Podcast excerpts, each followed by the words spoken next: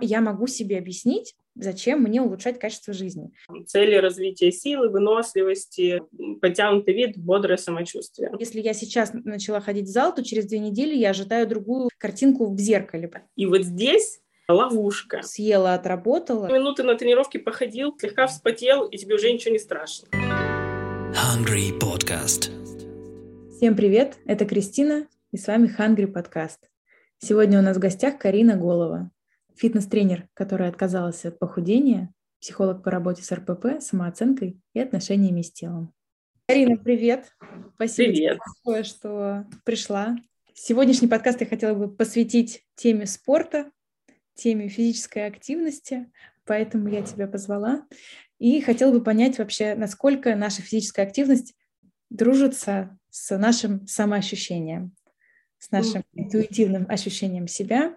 Хотела бы вот с чего начать. Спорт часто ассоциируют с похудением. Расскажи, как фитнес-тренер, что для тебя спорт?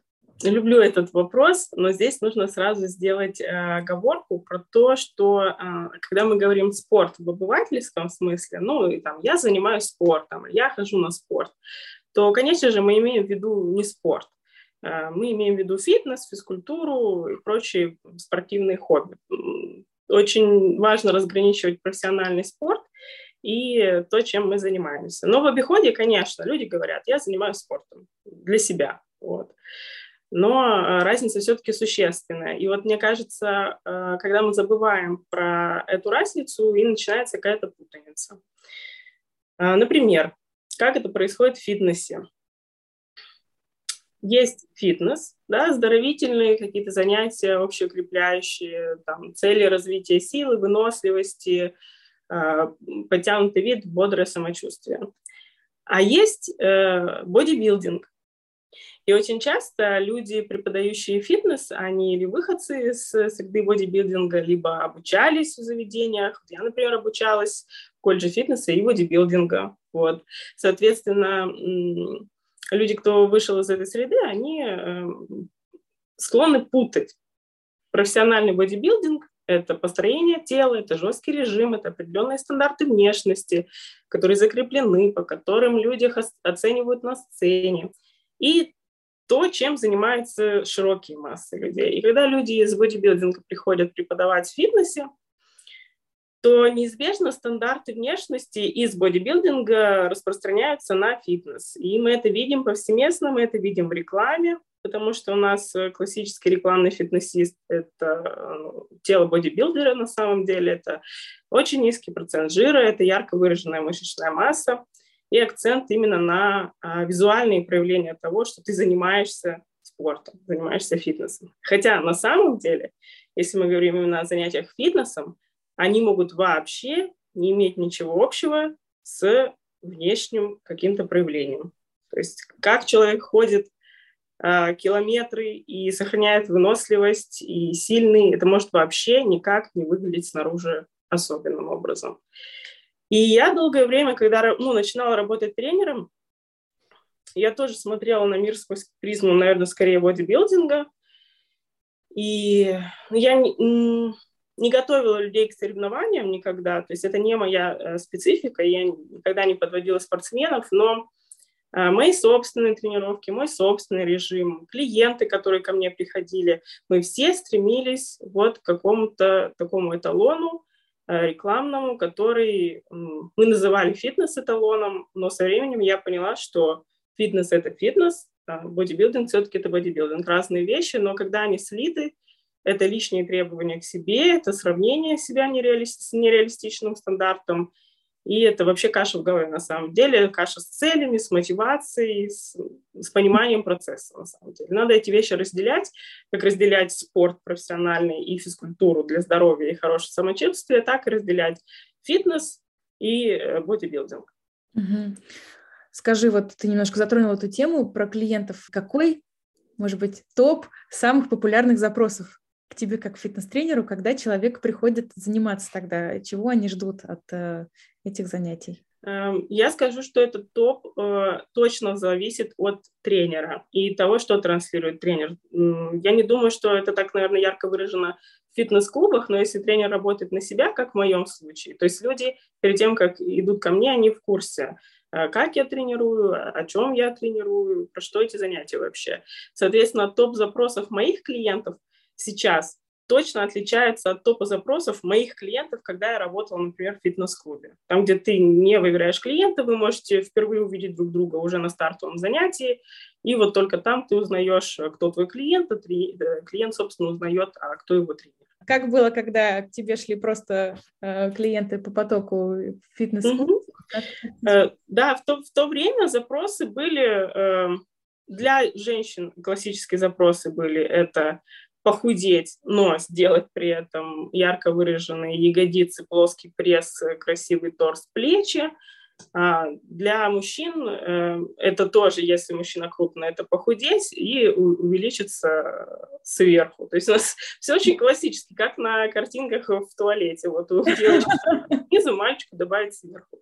И шутки даже такие есть, что э, мужчины шутят, что если мне нужна хорошая тренировка ног, я беру себе тренера женщину, потому что женщины, они не щадят, они знают, как э, делаются ноги и ягодицы, ну, так как это э, культурный стереотип, что, да, женщине тренировок нужна, особенно сейчас, это же модно, э, крупные, крупные ягодичные мышцы, и что женщины э, такие очень э, разбираются в этом вопросе и нещадно готовы тренировать себя и других. Вот.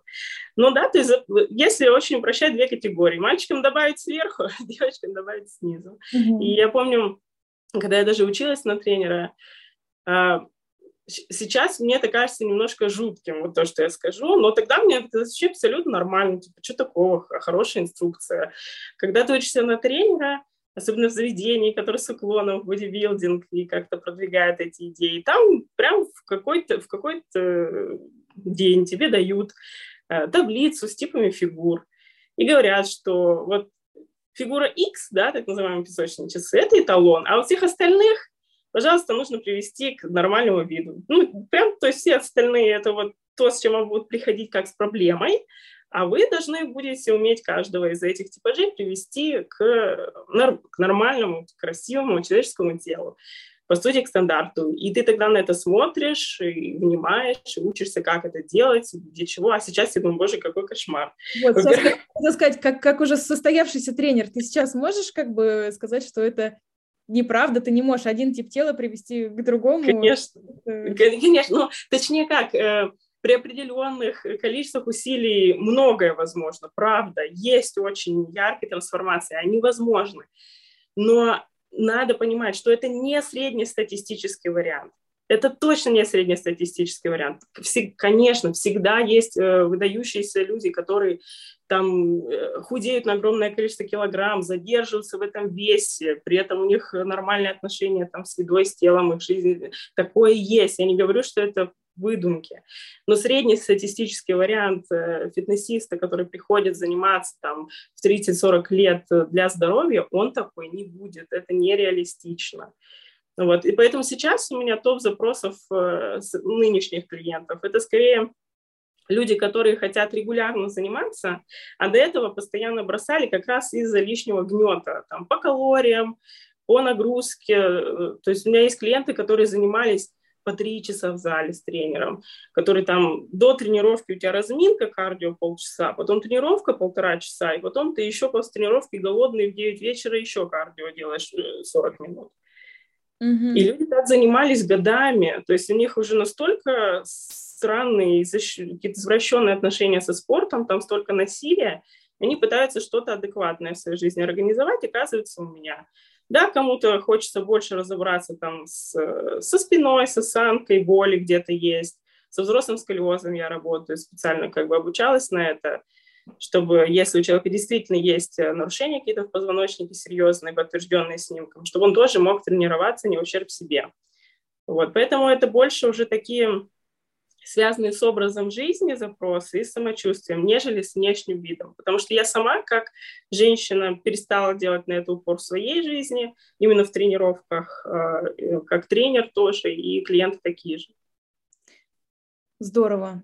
И тут я вот во втором подходе чувствую, что это чуть больше про такая есть популярная фраза «спорт для себя». Вот mm-hmm. что-то, что я делаю для себя. То есть получается, если мы абстрагируемся от картинки, как люди привыкли видеть спорт, что это способ изменения своей фигуры, то есть если мы от этого абстрагируемся, то у занятий спортом или как упражнениями физическими, есть много других плюсов, таких как что дает тебе спорт, вот немножко, может быть, вдохнови наших слушателей, угу. куда смещать фокус, да зачем идти, если мы не идем за изменением со стороны, там, физическим изменением тела, хотя так или иначе что-то там придет, да?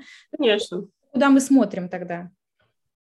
А, я люблю пользоваться простой очень схемой, а, такой внутренней мотивации к занятиям, как мы тренируемся, для чего мы тренируемся? Важно понимать, а, понятно, первым делом у многих людей будет все-таки строчка. Это как я хочу выглядеть, потом дальше, как я хочу чувствовать и что я хочу уметь. То есть человек может идти в фитнес сначала, и у меня так было, именно за внешностью, именно за трансформацией физической какой-то. И надо сказать, когда ты идешь в фитнес за такой трансформацией в районе 20 лет ранее или около того, она правда случается и очень быстро, и она хорошо мотивирует тебя продолжать. Но когда ты занимаешься фитнесом уже, ну, я больше 10 лет, и мое тело уже как за это время только не менялось само по себе с возрастом, с тем, как я разбиралась с пищевым поведением. Трансформации грандиозные. Наверное, больше 30 килограмм в моей жизни туда-сюда двигалась.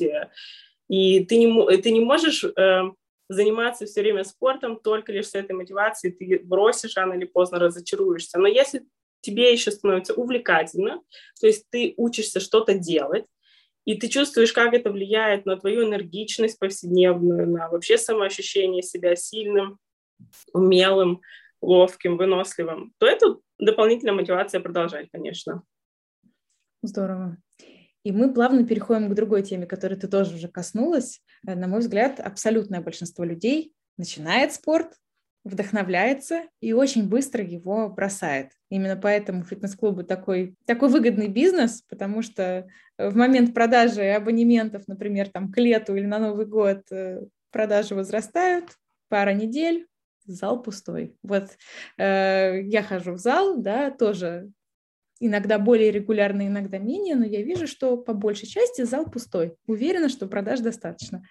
Угу чем вызваны такие как бы пики, взлеты и падения, и как все-таки сделать так, чтобы превратить спорт в какую-то свою регулярную э, привычку, в часть э, своей жизни? В чем секрет? И есть ли он? Он есть, он на самом деле всем известен. Тут нет никакого такого да, секрета именно скрытого. Если просто, то очень важно заниматься тем, что человеку нравится. И вот здесь э, ловушка потому что это не только фитнес-зал. Люди думают, что мне нужно вести какую-то активность, я пойду в фитнес-зал, там она есть вся, там же много всяких разных занятий, и там и бассейн, и борьба, и тренажерка, и групповые. Но, ребят, э, допустите хотя бы мысль, если вы уже не первый раз бросаете занятия в зале, и вам знакомо это купить абонемент на год и ни разу не зайти потом в это помещение – Возможно, что фитнес-клуб — это вообще не ваша история, и это нормально, потому что такие физические активности, как ходьба, прогулки, это все тоже считается. И поверьте, современный человек э, имеет дефицит в этих областях тоже. Мы недостаточно ходим, как правило. Очень мало людей достаточно двигается, достаточно гуляет там, выгуливает собак кто-то, кто-то любит пробежки, кто-то любит кататься на лыжах, роликах, кто-то любит вообще исключительно экстремальные или игровые виды спорта. И эти возможности тоже для себя нужно рассматривать. Например, мой партнер, он либо игры командные любит, либо экстрим. Это различные доски, байки и так далее. Я совершенно не такой человек. Я вот в этой среде, если меня в нее поместить, я в ней не спортивная абсолютно. То есть я не люблю игры, я нервничаю, и на экстремальных видах спорта я занималась сноубордом. Я, я это все бросила. И если бы меня оставить там, я была вот из тех, кто начал и бросил. Очень неспортивный человек. Но когда я попала в свою среду, да, где мне комфортно, без моих дополнительных усилий, уже больше 10 лет я в зале. Я либо в зале, либо дома, когда я не в зале, но в любом случае я тренируюсь, и силовые тренировки, тренировка на выносливость, а, которые для многих людей это скука смертная, для меня нет. И поэтому здесь очень важно найти что-то свое все-таки. И ну, быть честным с собой, если вы начинаете и бросаете, так бывает очень часто, с вами все в порядке, возможно, вы просто пытаетесь заниматься чем-то не тем. Это представьте, как было бы модно всем вокруг заниматься э, игрой на музыкальных инструментах, но все бы изучали только фортепиано.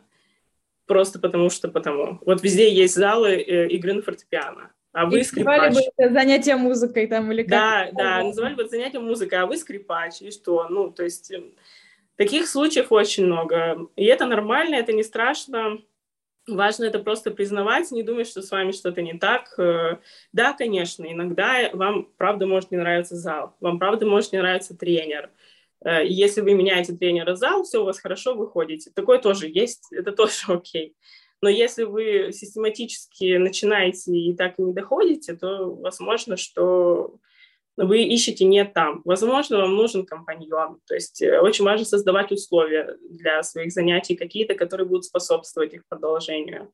И купить абонемент или красивую форму, или коврик в угол поставить не всегда достаточно. Да, это неплохие советы, иногда они работают. Я знаю сама, у меня есть клиентки, которые держат коврик рядом с кроватью, и он их правда мотивирует утром расстелить его и 4 минутки поделать зарядку по утрам. Правда. Но это мои клиентки. Я вот, например, вообще не такая. Мне хоть 10 ковров поставь рядом с кроватью. Я не собираюсь с утра ничего делать, кроме пить кофе с булочкой. Да. Просто на расстоянии вытянутой руки. Да. Да, но почему-то ты ведешь подкаст, да, сейчас не делаешь бёрки, странно. Ты же коврик рядом, он же должен так работать. Слушай, Карин, спасибо. Мне кажется, даже осознание того, что ты можешь ждать себе разрешения не идти туда, куда идут все, и просто разрешить себе не любить, например, тренажерный зал. У меня на прошлом подкасте э, была девчонка, значит, она раньше работала топ-менеджером большой IT-компании. Она говорит, ты понимаешь, все топ-менеджеры думают, что если ты топ-менеджер IT-компании, тебе срочно нужно в триатлон. Почему-то. И она говорит, а я, я типа молодая девушка, я ненавижу как бы ничего, что связано как бы с, с таким видом активности. Оно мне вообще на, зачем нужно? И она пошла на какую-то стрип-пластику, где она наполняется, чувствует себя абсолютно как бы в своей тарелке. И э, мы как бы даже смеялись. Она говорит, если вы вдруг станете топ-менеджером IT-компании, вам не обязательно начинать да. Я точно это подтверждаю, потому что в моем опыте были и танцы тоже, и стрипластика, и го-го, и танцы живота, и занятия боксом. Эм, правда, нужно пробовать. Я помню, первый свой абонемент сдал, мне кажется, я там ходила на все. Вот. И я даже не думала, что не все так делают. Мне, мне казалось, а как? Ну, типа, это же как шведский стол, идешь, пробуешь, и тогда только узнаешь. Мне было все интересно. Я, у меня были дни, когда две тренировки подряд.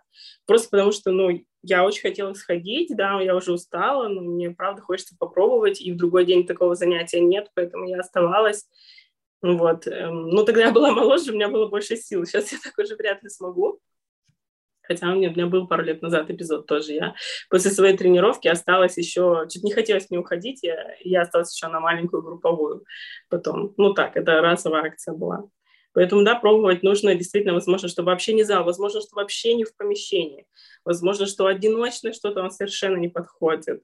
Даже тренеры, вот есть же групповые тренеры, им в одиночку, ну, им скучно, им надо вот звездить, им нужно кричать, смеяться, яркая музыка, что-то такое нужно, и они могут так проводить несколько часов в день. Я, когда на это смотрю, я думаю, как? Как? Я вот могу только тихонечко, один на один, приятную музыку, с разговорчиками между подходами, тренировать спокойно человека, какие-то тяжести поднимать.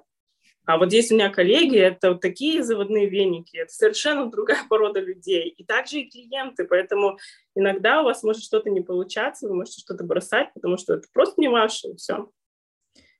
Да, здорово. Слушай, скажи, а вот есть грань, когда человек позанимался и так и не превратил это в привычку, бросил, есть другая сторона этой медали, когда спорт превращается в какой-то фанатизм, в навязчивую идею, в а, маниакальные занятия спортом, они где-то, а, то есть превращается это в расстройство поведения точно так же. А, я помню себя в старшей школе, я первый раз, я начала бегать для того, чтобы похудеть, начала бегать. У меня не было абонемента, мне было 16 лет, я думаю, ну, встала с утра, побежала, ничего не нужно, кроссовки надел, пошел. В какой-то момент я начинала бегать каждый день. То есть неважно, какой у меня день, сколько в нем занятий, я встаю в 5 нужно утра, встану в 6, пойду побегаю. В какой-то момент я стала бегать два раза в день, я стала бегать с утра, и я на всякий случай бегала вечером. И я поняла, что с этим нужно заканчивать. То есть, слава богу, я нашла в себе какие-то силы отследить эти какие-то тревожные звоночки, но я помню это состояние, что люди, увлекающиеся, могут точно так же превратить спорт в какую-то аддикцию и дальше уже строить свою жизнь вокруг спорта. Мы знаем много таких случаев в профессиональном спорте, но я уверена, что это случается и на любительском уровне, когда ну, это превращается в, да, в расстройство.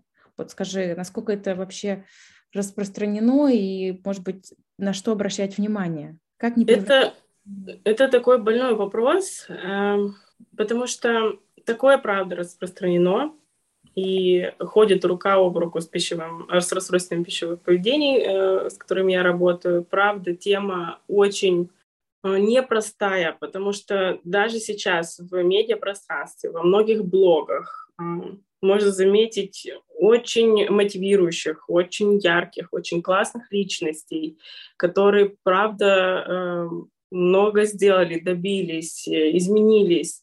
Но если посмотреть на эволюцию их отношений с тренировками, это выглядит тревожно.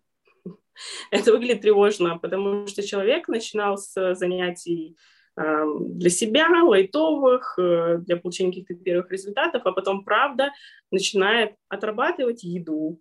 Эм, прям так и говорит. Хочу сегодня тортик поесть, значит, буду две тренировки делать вместо одной. Начинается уже привязка спорта к еде, к тому, как ты себя либо наказываешь за еду, либо отрабатываешь еду, либо заслуживаешь еду. А, и тогда уже фитнес перестает быть средством просто для, для поддержания самочувствия. Это уже средство контроля себя, средство контролировать свое поведение, наказывать себя, отрабатывать каким-то образом э, грехи, да, лишнее что-то. Здесь э, уже ум за разум заходит, нужно внимательно к этому относиться. Поэтому если вы чувствуете, что вы готовы ходить на тренировку, неважно в каком самочувствии, неважно в какую погоду, сдохни или умри, сделай, сходи. Если вы переживаете, что если вы не сходите на тренировку один-два раза, то все ваши результаты э, исчезнут, и вам нужно тогда не есть, например, эти дни, или есть меньше. Если вы уже видите такие взаимосвязи, то это точно проблемы, и это опасно продолжать потому что можно не заметить, как вы не просто придете к выгоранию какому-то, и вам опостылить спорта, вы его бросите. Потому что так бывает. Человек себя задрючил, потом абонемент выбросил, полгода отдыхает. И, честно говоря, слава богу, если он просто вот так выгорит, бросит, потом как-то через время найдет, например, какого-то тренера типа меня и уже в лайтовом режиме будет регулярно заниматься. Но э, подобные люди, склонные к такому поведению, они крайне упорны. Для них идеал реально достижим, они готовы положить э, всю жизнь на это и уже не замечать, что вся жизнь крутится вокруг еды и спорта.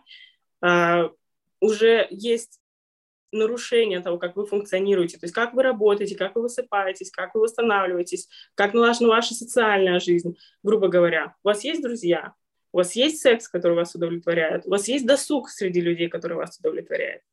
Или вы э, отказываете себе в связях э, романтических, дружеских, э, в походах куда-либо, потому что у вас вся жизнь подчинена э, калориям, э, которые часы показывают вам, сколько вы сожгли. Э, конечно, это, это ненормально, так быть не должно, и ну, к сожалению, многими э, блогерами такое поведение, наоборот, поощряется. Они говорят, что класс, я нашел для себя новую привычку, посмотрите, как все здорово сейчас. А на самом деле здорово там было все где-то ну, пару лет назад, и сейчас уже не здорово. И еще лет через пять поговорим. Вот. Да, и я думаю, что вообще в момент, когда начинаются мысли там съела, отработала, или вот ощущение, что тебе постоянно нужно что-то компенсировать. Вот именно в этот момент пришло время бить тревогу. Хорошо. Да. Спасибо. Слушай, хочу поговорить с тобой про распространенные мифы, которые угу. витают вокруг физических упражнений. Хочу начать с марафонов. Хочу угу. начать с марафонов, э, там, не знаю, марафонные спортивные, стройности, не знаю, плоский живот за 30 дней, накачай попу за 30 дней, насколько вообще можно все-таки накачать одну часть тела, да, там... Э, За 30 дней. 30 дней, насколько это вообще эффективно, и вообще-то в отношениях хочу послушать к подобным mm. марафонам. У меня смешаны, на самом деле, отношения ко всему в этой сфере, потому что я правда знаю, что людей и лично на своем опыте, что да, можно сходить на какой-то марафончик 7-20 дней, что-то поделать, разнообразить свою жизнь и потом спокойно жить. Вот э, я, например, э, участвовала в беговом марафоне, э, не который 40 километров бежать, а который каждый день бегать. Мы встречались в парке бегать там, в районе 7 утра, что ли, пробежки. И это нужно было делать без перерыва 21 день или 30 дней. Ну, в общем, почти месяц надо было делать. Mm-hmm. Ничего не случилось, я не сошла с ума, при том, что я вообще не жаворонок. Я вставала, ходила, на, ходила в парк, приходила домой, маленечко спала и шла на работу. Вот. И ничего, то есть я не свихнулась, у меня не было никаких потом ночных кошмаров, я не ненавижу бег после этого. Все хорошо. Но я также знаю людей, которые э, идут на экстремальные марафоны похудений, где очень низкий колораж, где очень много физической нагрузки, они получают результат, который потом не в состоянии удержать, разумеется, потому что такой образ жизни поддерживать на постоянку это невозможно. И здесь э, может случиться большой откат, и так люди живут на самом деле некоторые годами. Они готовы на такие диетические спортивные круги, и считают, что дело в них, что это слабая сила воли, что раз не получилось один раз, нужно просто идти еще раз.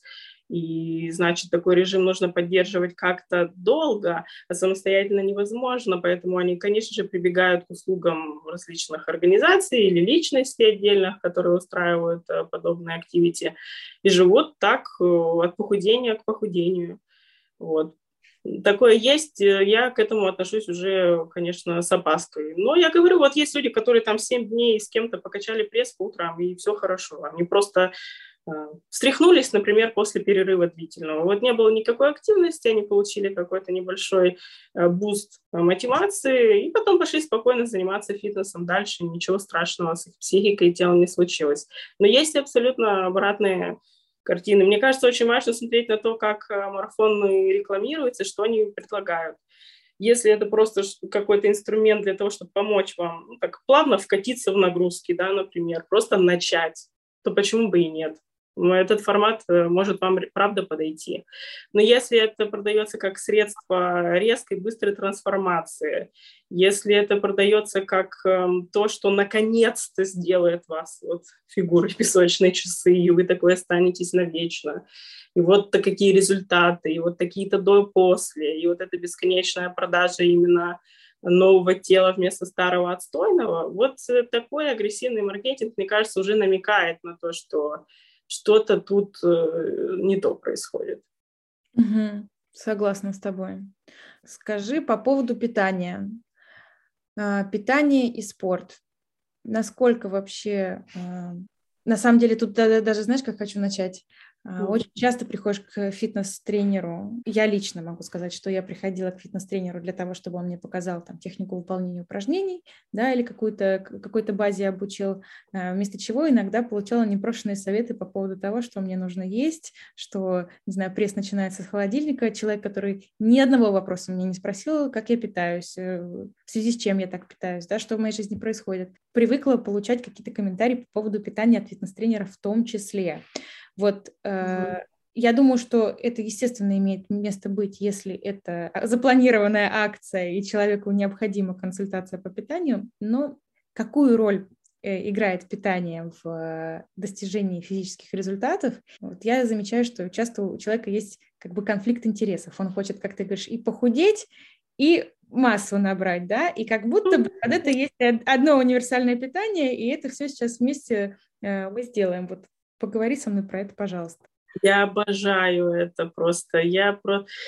Ой, мне жарко стало, когда ты спросила, потому что вспомнила сейчас тоже свой опыт, э, если не забуду, поделюсь. Но вообще э, нужно понимать, опять же, разделение фитнеса и бодибилдинга. Вот я такой уже тренер обнаглевший, я не стесняюсь с людьми разговаривать прямо. Ну, ты, я как-то приняла, что если я буду разговаривать с человеком прямо по поводу его результатов, и он от меня уйдет, то хрен с ним. Я понимаю, что это вот первый необходимый фильтр, который мне нужно пройти. И я не буду здесь человеку врать, я не буду здесь э, умалчивать. Я честно буду говорить, что если вы правда хотите э, там вот какого-то определенного вида, то цена у этого вот такие-то усилия. Если вы готовы этим заняться, если вы не боитесь, потому что я предупреждаю о возможных побочках также, да, такой смены поведения. Если вы хотите, если вы готовы, я вас проконсультирую. При этом я точно не буду это а, оценивать, э, спрашивать отчеты. Э, это не ко мне, это каким-то другим тренерам. Я таким не занимаюсь, а, потому что я сама не верю э, в долгосрочность такого подхода. Uh-huh. Вот. Когда кто-то сверху тебя контролирует, э, кому-то ты отчитываешься, для меня это уже что-то про какие-то детско-родительские отношения или религиозные вообще отношения. Я с клиентами стараюсь быть на равных, вот как э, две женщины, например, просто. И поэтому я честно говорю о том, что вот, чтобы выглядеть вот так, это нужно вот такую жизнь вести. Если вы готовы, мы можем пробовать. Но я обо всем предупреждаю заранее.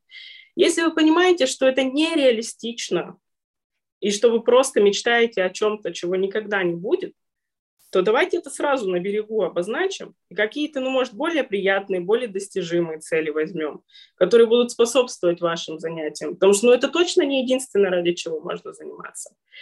Но питание, если человек хочет именно изменения композиции тела, изменения фигуры, это правда очень важно. И я бы здесь шла скорее по пути построения каких-то долгосрочных привычек, э, никаких э, жестких инструментов. Эм, пусть человек сначала начнет просто с того, что он э, смотрит на свой рацион и добавляет то, чего не хватает, и то и убирает то, чего слишком много. И пусть сначала хотя бы на глаз. И уже будет понятно, какое отвращение у него к этому процессу есть. Да, есть ли сопротивление, потому что если человек делает это с удовольствием, Например, узнал, что, оказывается, любит салат с тунцом. Ну, классно, здорово, ну пусть ест, отлично.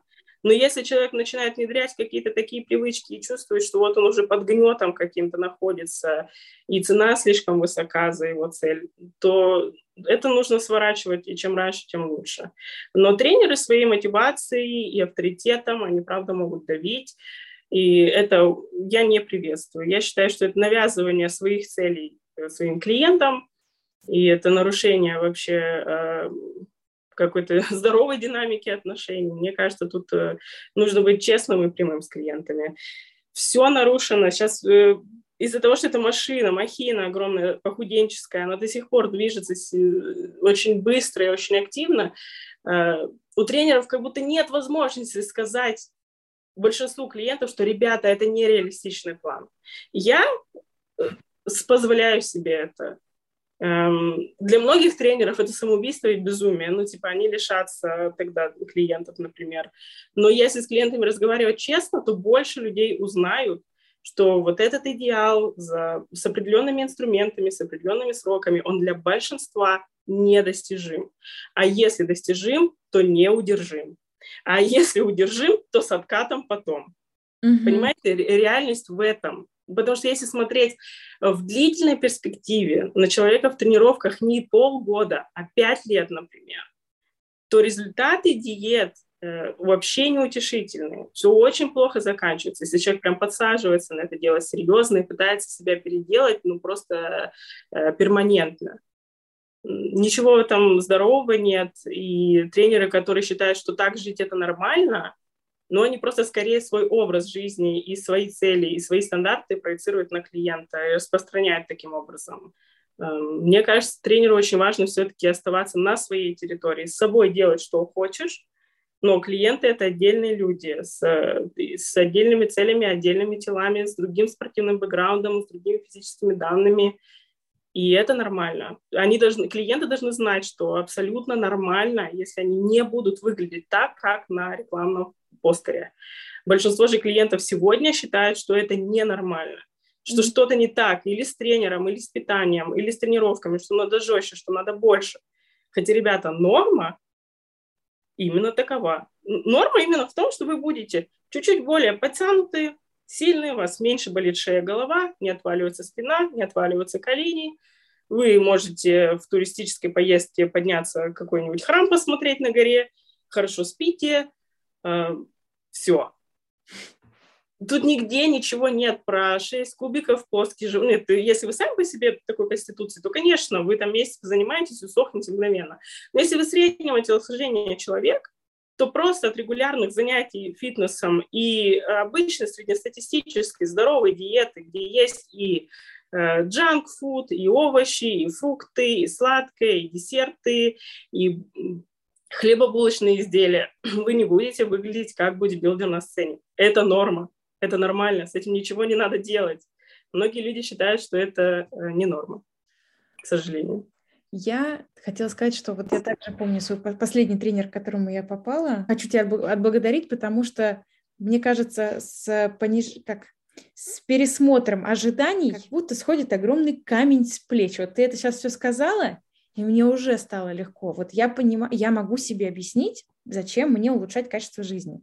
Те же самые колени, забраться на гору, э, быть более выносливым – это тоже улучшение качества жизни, но без фокуса на том, чтобы что-то, какую-то часть тела сделать меньше или там сделать ее какой-то э, там определенной формы. Я помню, что я была у последнего тренера и пришла домой абсолютно с тренировки растерянная и подошла к мужу, говорю, ты представляешь, он мне сказал, что мне не нужно худеть.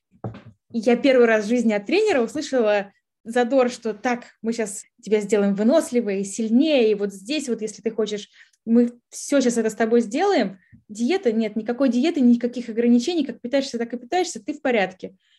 И я такая довольная домой пришла, такая свободная, знаешь, на мне вот действительно и, и стала с удовольствием ходить в зал.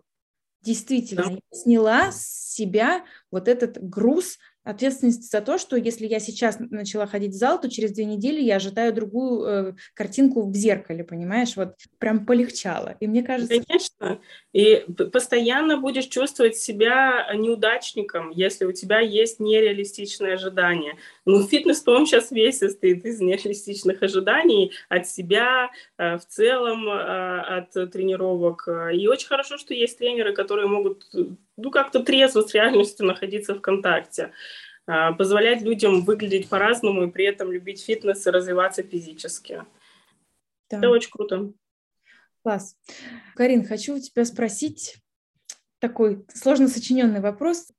Первый, может быть, чуть-чуть личный, да, но очень интересно, в какой момент ты решила, что ты хочешь посвятить жизнь а, этому вопросу, да, превратить вот это свое увлечение, спорт в профессию. И туда же, как в, в какой момент ты решила, что быть фитнес-тренером тебе недостаточно, ты также психолог, о чем очень важно сказать, когда ты поняла, что эти две функции взаимо э, как бы дополняют друг друга, вот э, как к тебе угу. сознание?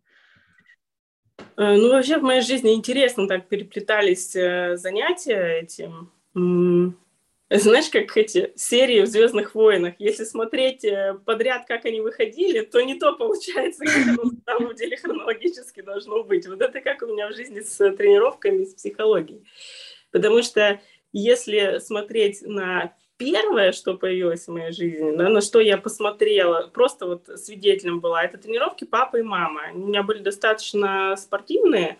Папа вообще в юности был... Он занимался бодибилдингом и боксом. Вот. То есть я, в принципе, протеиновые порошки в доме помню с тех времен, когда еще слово фитнес-клуб не существовало, еще таких заведений не было, а были подвальные качалки только. Вот. И бодибилдерские журналы у меня в доме были э, с детства. И это, я думаю, очень тоже повлияло на, и на мои требования к телу, и на мои ожидания от спорта, на эталон того, как выглядит спортивный результат. Я была тем ребенком, который с малолетства видел, что спортивный результат – это именно вот фигура. Это не какие-то физические способности, это именно определенный внешний вид. И раскопала я это потом уже только в 30, и такая, блин, ничего себе, поэтому я так загналась, поэтому меня занесло там туда, куда занесло. И, и сначала было это, но я не тренировалась, я была вообще не спортивным ребенком, я из художественной тоже среды, у меня первое образование вообще дизайнерское, промышленный дизайнер. Эм, и тренироваться я начала уже только в старшей школе э, для похудения. Но до старшей школы, когда э, был э, еще только ICQ, ВКонтакте зарождался, я почему-то захотела сделать группу психологической помощи. Вот мне просто захотелось, мне пришла такая идея, типа, классно, анонимные переписки, психологическая помощь, здорово. Я вообще не гуглила, кто такой психолог, как это правильно делать. Я просто, ну, а посмотреть просто, а люди, а что, а как, может, правда, я где-то человек пять у меня было, с кем я пообщалась, кому-то даже помогла. И потом это все само заглохло, потому что никак это не развивало, разумеется. Я была погружена в учебу в совершенно другой сфере. И это так был какой-то юношеский эксперимент. И получается, что в детстве раннем я видела фитнес-бодибилдинг, потом у меня как-то промелькнула психология. А, затем, а, когда я уже была студенткой и тренировалась для себя, я поняла, что что-то тренируюсь уже не первый год, хочется как-то побольше знать. Э, уеду, э, поучусь на а, тренера. Я уезжала в Питер поучиться. Вот, параллельно с основной учебой я договорилась, чтобы меня отпустили из магистратуры, кажется, уже э, уехать на учебу и вернуться потом. Все получилось. Я вернулась уже тренером, заканчивала дизайнерское образование. И когда у меня встал вопрос, что делать, эм, кем работать, потому что тренер у меня уже был опыт, я после учебы вернулась, и учебы на тренера я вернулась и стала работать, но вот я закончила дизайнерское образование, и что, и куда, кем я буду? Вот у меня два диплома, э, практика есть и в той, и в другой области, потому что у меня была практика рабочая и дизайнерская, и э, спортивная, и я переехала в Москву, и просто так случилось, что я начала смотреть вакансии, зарплаты, места рабочие и оказалась все-таки тренером. И с тех пор я э, работаю сначала в клубах, э, теперь в своей студии, еще плюс онлайн сейчас. Спасибо пандемии, вообще очень рада. это, это круто, крутой опыт. Вот. А когда я работала тренером, я оказалась в личной терапии, ну, со своими просто личностными запросами. Там самооценка, страх предъявляться, какие-то завышенные требования к себе, большая тревожность на этот счет. Э, из личной терапии, когда прошло какое-то время, мне моя терапевт сказала, ты не хочешь поучиться? Есть вот возможность. Э, я такая, да, наверное, ну, просто попробовать. Я, у меня не было никаких целей. А когда я пришла в группу учебную, оказалось, что да, это все серьезно, это учебно-терапевтическая группа, ты э, в институте теперь, и да, ты можешь после первого года не продолжать, но я продолжила, и Потом, когда ты учишься дальше на гештальт-терапевта, тебе нужно какое-то базовое психологическое образование, я пошла его получать. И, и в процессе обучения на гештальт-терапевта тебе нужно начать, начинать практиковать, чтобы ты мог отчитаться, потом выполнить ряд требований и сертифицироваться. То есть ты не можешь просто отучиться и получить бумажку. Ты практики подтверждаешь все, чему ты обучаешься, и для этого нужно начинать брать клиентов. И благодаря э, вот этому я начала работать, у меня стало две работы, и потом я поняла, как они здорово сочетаются, потому что тяга к психологии была, как я говорю, еще в 16 лет там что-то мелькало. А, когда я сама проживала какие-то кризисы любовные, семейные в юношестве, я читала много психологической литературы просто для себя, и я очень удивилась, когда я потом прихожу в институт, и ряд этих книжек э, мне дают почитать как учебную литературу, а я их читала уже 10 лет назад, и это было очень, ну, как-то мило, я такой, ничего себе, у меня даже какая-то подготовка, оказывается, есть, о которой я даже не думала, я же просто их для себя читала, вот. И потом я поняла, что так как в фитнесе я окружена э, диетами, э, нарушенным пищевым поведением, свой опыт у меня есть, я поняла, что специализация мне интересна именно вот такая. Мне интересно разбираться с тем, как люди в психологическом плане оказываются в подобной жизненной ситуации, в подобных проблемах, и как из них выходят, как это делается все-таки правильно, потому что мой опыт — это мой опыт, а, но расстройств много, они проявляются по-разному, и они могут сменять друг друга. Иногда это очень сложная клиническая картина. И стало понятно, что ага, нужно уметь и с психиатром вместе работать, и отдельно еще этому поучиться. И, и так постепенно это все развелось в то, что у меня есть сейчас клиенты, которых я исключительно тренирую, mm-hmm. они просто ко мне ходят заниматься как к адекватному тренеру условно, и есть клиенты, которые, которых фитнес не интересует, но их интересует личная терапия по разным запросам, но специализация отдельная именно расстройство пищевого поведения. Сейчас вот так это все происходит. Скажи, насколько получение вот психологического образования и применение этого образования в практике тренера а, повлияло на результаты и ощущения пациентов и твои личные ощущения от того, чем ты занимаешься? А, но я могу сказать только про свой вот субъективный опыт как тренера. Мне стало легче работать, потому что э, психологическая подготовка и личная терапия, и учебная подготовка – она помогает как раз не ввязываться с клиентами под ручку в вот авантюры, которые совершенно дурацкие, и не надо этим заниматься. У меня как будто появилось разрешение э, не делать этого с клиентами. Раньше я думала, что если ты тренер, то ты будешь этим заниматься, вот этим похудением, вот этим всем, хочешь ты этого или нет, потому что такова твоя работа, и сам ты должен, сама должна выглядеть определенным образом, что есть стандарт. Но когда я сейчас уже как психолог на мир смотрю и э, работаю с клиентами с расстройством пищевого поведения, я получила разрешение себе быть тренером любой внешности и не работать, например, вот с такими привычными запросами, да, как похудение. Я просто себе таким образом как бы а, откопала нишу небольшую, благодаря психологии тоже. И как-то в ней разместилась. Не знаю, как долго в моей жизни еще продолжится вот именно такое совместность, да, что я и тренер, и психолог, но пока мне в этом интересно, пока я знаю, с какими клиентами в фитнесе я могу им быть полезной, чем э, есть ощущение какой-то миссии, оно еще продолжается. А, ну, в психологии там вообще понятно все, там еще кучу всего делать, узнавать и, и работать, потому что психологом я меньше лет работаю, чем тренером, поэтому там еще развитие все впереди. Рин, ты сказала, дала себе разрешение быть тренером в, в, в, в любой форме. Вот э, насколько расстройство пищевого поведения острая проблема среди людей, которые занимаются э, в индустрии фитнеса? Среди Это очень острая проблема. Э, но тут нужно сказать следующее.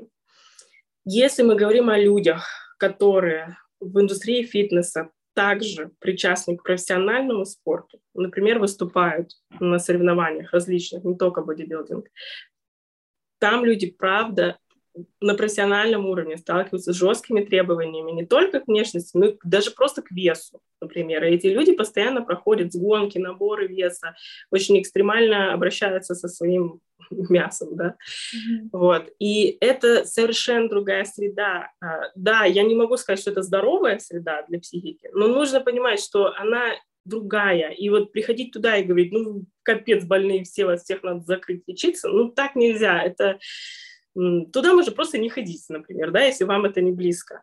Но многие люди выбирают это для себя. Э, кто-то выбирается с меньшими разрушительными последствиями, как я, например, по касательным прошла рядом с этим миром и как бы отстранилась.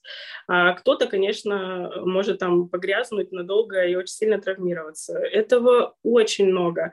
Я сейчас иногда ради интереса нахожу э, там в Фейсбуке, в Инстаграме, где-нибудь в соцсетях эм, девушек э, фитнес-бикинисток, которых я смотрела, ну, например, там лет семь назад, ну, когда сама вот э, особо была близка к этому э, и внешне физически, и в своих тренировках, и в том контенте, который я потребляла. И я смотрю, что сейчас с ними, как они живут, что вообще стало с этими людьми. Очень много женщин до сих пор не могут принять себя вне этой карьеры. То есть уже прошло там почти сколько, 10 лет, там 6, 7, 8 лет. А, эти женщины до сих пор оправдываются за то, почему они не выглядят так, как в 2015 они до сих пор говорят, ну, вы понимаете, я вообще уже другой профессии человек, я там, я ращу троих детей, или там, я, у меня свой ресторан, или я вообще рисую, а вы все мне пишете, что я стала жирной свиньей в комментариях. Ну, ну, невозможно. То есть эти женщины до сих пор находятся в какой-то оправдательной позиции, это прошлое их преследует, либо это женщины, которые до сих пор упорно не хотят отказываться от того идеала, они уже давно не выступают, но их тренировки и режим питания до сих пор напоминает э, их прошлое спортивное. И на это все очень больно смотреть. Вот. Это вызывает у меня дикую горечь, вот эту несвободу женщины от идеального образа, э, даже если ты уже не в нем, он тебя все равно преследует. И это меня тоже коснулось. Я никогда не, ну, не выступала профессионально, но доводить свое тело до какой-то кондиции, которая вот считается уже такой, отличается от среднестатистического человека, то есть уже видно, что ты тренируешься. Это было в моем опыте. И быть не в этой форме, когда тебя несколько лет и клиенты, и друзья знают такой, это морально очень тяжело. Когда тебе у тебя ощущение, что ты как будто должна оправдываться, что с тобой случилось. Хотя, конечно, нет, э, твоим друзьям на самом деле вообще без разницы. Ну, по крайней мере, у меня такие друзья, что они меня в любой форме поддержат, любят и только шутят и жалеют, когда я загоняюсь, например. Ну, по-доброму, я имею в виду, шутят и жалеют э, с поддержкой. Но это невозможность сказать, знаете, я завязываю. Вот правда, все, перестаньте предъявлять ко мне эти требования. Это больше не про меня. Это очень тяжело, эту границу отстроить, почувствовать, что она нарушается постоянно, и что нужно приложить какие-то усилия для выстраивания нового контакта с коллегами, с клиентами, с окружающей средой. Это, правда, очень трудно. И многих спортивных женщин это преследует, потому что спрос женщин, я считаю, выше. Спортивный мужчина, даже если он там завязал с карьерой выступательной и раздобрел с годами, ну, он просто большой мужик, и к нему как бы вопросов нет, он все равно а, большой, а это у нас в обществе все равно хорошо, даже если там большой с каким-то процентом жира, не, не особо эталонным. Да, ты можешь столкнуться также с хейтом, я не говорю, что такого нет, но э, это гораздо проще, чем женщина, которая весила там, 50 килограмм, потом она говорит, знаете, я 90 теперь. И это нормально, я ничего делать не собираюсь. И да, я все еще тренируюсь и тоже не бросаю, но свои диеты, пожалуйста, вот оставьте при себе. Это граница, которую выстраивать приходится и в профессиональном сообществе, и в личных отношениях, и это очень трудно. И поэтому у меня в клиентах сейчас есть много тренеров, кто проходит что-то подобное. Это и групповые тренеры, и персональные тренеры, кто, скажем так, не формат, кто понял, что спортивная среда для них э, токсична оказалась, и что они пытаются вроде и остаться с этой профессией, не хотят э, под гнетом чужого мнения бросать свое призвание, но при этом постоянно чувствуют себя какими-то не сдавшими экзамен неудачниками, какими-то людьми второго сорта, которым не нужно этим заниматься, которые не имеют права идеалы спортивные нести, Э, это очень тяжело, это большое испытание, и расстройство пищевого поведения здесь ну просто на такой почве цветут. Mm-hmm. Когда человек э, либо продолжает отрабатывать спортом э, пришедшие килограммы, либо ограничивать себя в питании, либо все это в перемешку, это правда почва для расцвета этого всего действительно. Слушай, Карин, спасибо тебе, потому что, мне кажется, это такая теневая сторона профессии, которая далеко не каждому из нас вообще видна, о которой далеко не каждый задумывается. В глазах многих людей действительно тренер – это такой супермен, с, который может все в отношении своего тела точно, и могу только представить, какое давление на этих людях, которые тоже всего лишь люди, у которых есть свои чувства и, и а, свои переживания. Слушай, мне кажется, я не обсудила с тобой даже половину вопросов, но я хотела бы спросить тебя еще один важный вопрос, на мой взгляд, и, возможно, мы таким образом как-то подведем итог и сформулируем какое-то послание для всех, кто нас послушает. Со спортом связано большое количество страха.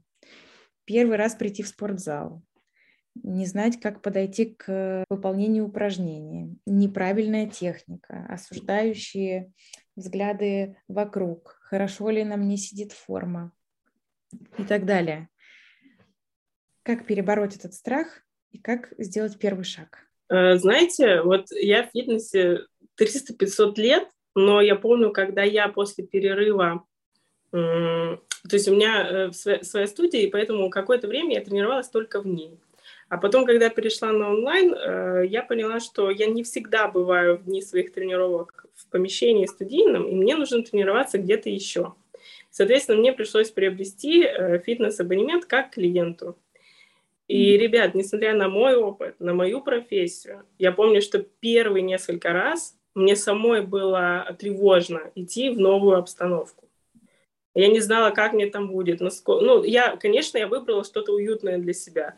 Но новые шаги, они всегда такие. Даже если ты тренер сам, уже 300 лет, и у тебя вообще своя студия есть, и ты тренируешь всех, и всех бы там сам перетренировал. Это нормально чувствовать мандраж, э, бояться, волноваться. На самом деле просто идти, э, приходить, и вы сами знаете, что вот ты пришел, две минуты на тренировке походил э, на дорожке, слегка вспотел, и тебе уже ничего не страшно через физическую нагрузку вы сами снизите этот уровень стресса и как раз обучите свое тело и свой мозг, что эта среда безопасная. Поэтому приходите, напрягайтесь физически, и вместе с физическим напряжением вас будет покидать тревога относительно и того, как вы выглядите, и как вам там вообще жить-быть. Обращайтесь за помощью, э, это нормально, находите симпатичное лицо, да, среди тренеров обязательно кто-нибудь найдется, более-менее не страшный, э, и спрашивайте. Обращайтесь к кому-то э, онлайн. Например, у меня есть клиенты, которые тренируются со мной, но находятся в каком-то зале. Э, мы видимся онлайн с ними, им комфортнее так. Кто-то в поездках э, со мной занимается, например, идет в зал в отеле. Там вообще никого нет. Ты вообще с этими машинами незнакомыми не разберешься. Я иногда смотрю на какой-то тренажер и говорю, так, это вот эта фигня, она должна для этого, пойдем проверим. И мы разбираемся с этим вместе, и ничего в этом такого нет. Это нормальная абсолютно практика. Сейчас уже все это допустимо. Ищите себе помощников, ищите напарников, если они вам нужны. Либо наоборот, закрывайтесь в музыку, ни с кем не разговаривайте, э, предупредите на ресепшене, что вы ни с кем не здороваетесь не потому, что вы грубиянка, пока, потому что вы нервничаете. И ходите спокойно, ни на кого не смотрите. Это нормально, устраивайте себе благоприятную среду. Нервничать в новом месте, ну, я не знаю, кто не нервничает в новом месте, но я точно нервничаю, я вообще человек тревожный.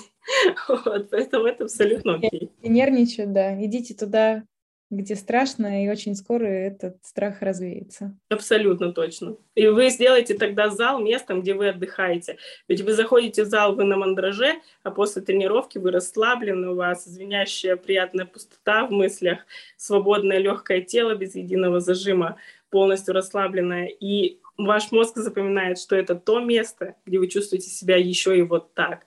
Не только как место, где вы нервничаете, тревожитесь, но еще и место, где вы такую степень расслабления готовы получить. Поэтому со временем станет легче, это точно. Карин, спасибо тебе еще раз. А, спасибо, что позвала. Мне кажется, мы сегодня у нас получилось показать физические упражнения с другого ракурса, вдохновить людей посмотреть на эту тему немножко иначе. Друзья, я надеюсь, что вам понравился наш подкаст. Подписывайтесь на Карину. Информацию о ее аккаунте оставим у нас в описании к выпуску. Подписывайтесь на Хангри. Всем спасибо за прослушивание и до скорых встреч. Пока. Hungry Podcast.